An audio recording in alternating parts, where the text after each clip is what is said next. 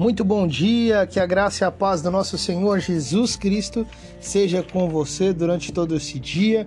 Hoje, dia 7 de setembro do ano de 2022, feriadão. Graças a Deus, para a glória do Senhor Jesus Cristo.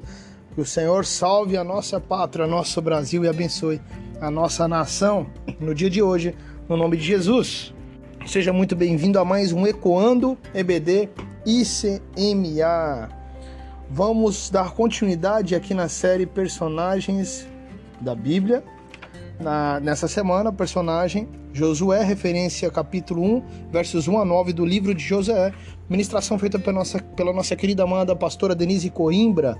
Vamos então abrir o nosso coração para entender o que o Senhor tem a nos dizer nesse dia. Meus amados, ter por perto pessoas leais é de extrema importância. Lá no livro de Josué, capítulo 1, versos 16 e 18, diz mais ou menos assim: unidade e fidelidade são pilares essenciais para uma bem-sucedida jornada cristã. Meu amado irmão, irmã, amigo e amiga, a unidade é um sentimento de espírito, de corpo, de vestir a camisa, o qual leva uma postura de pertencimento, de fazer parte, de contribuir para um bem maior. O que na verdade é fundamental para que nós vivamos como um corpo de Cristo e de fato sejamos igreja, a noiva amada do Senhor.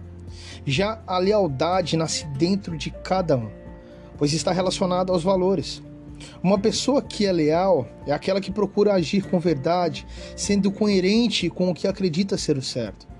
Meus amados, quando se é leal aos seus valores, sonhos e opiniões, um indivíduo vive de forma muito mais coerente, demonstrando através de atitudes tudo aquilo que ele carrega dentro de si.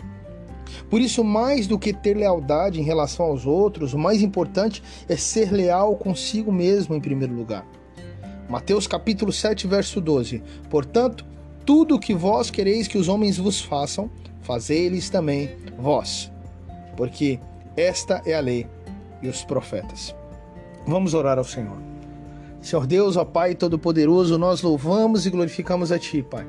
Muito obrigado, porque o Senhor é fiel, o Senhor é bom e o Senhor é leal para conosco.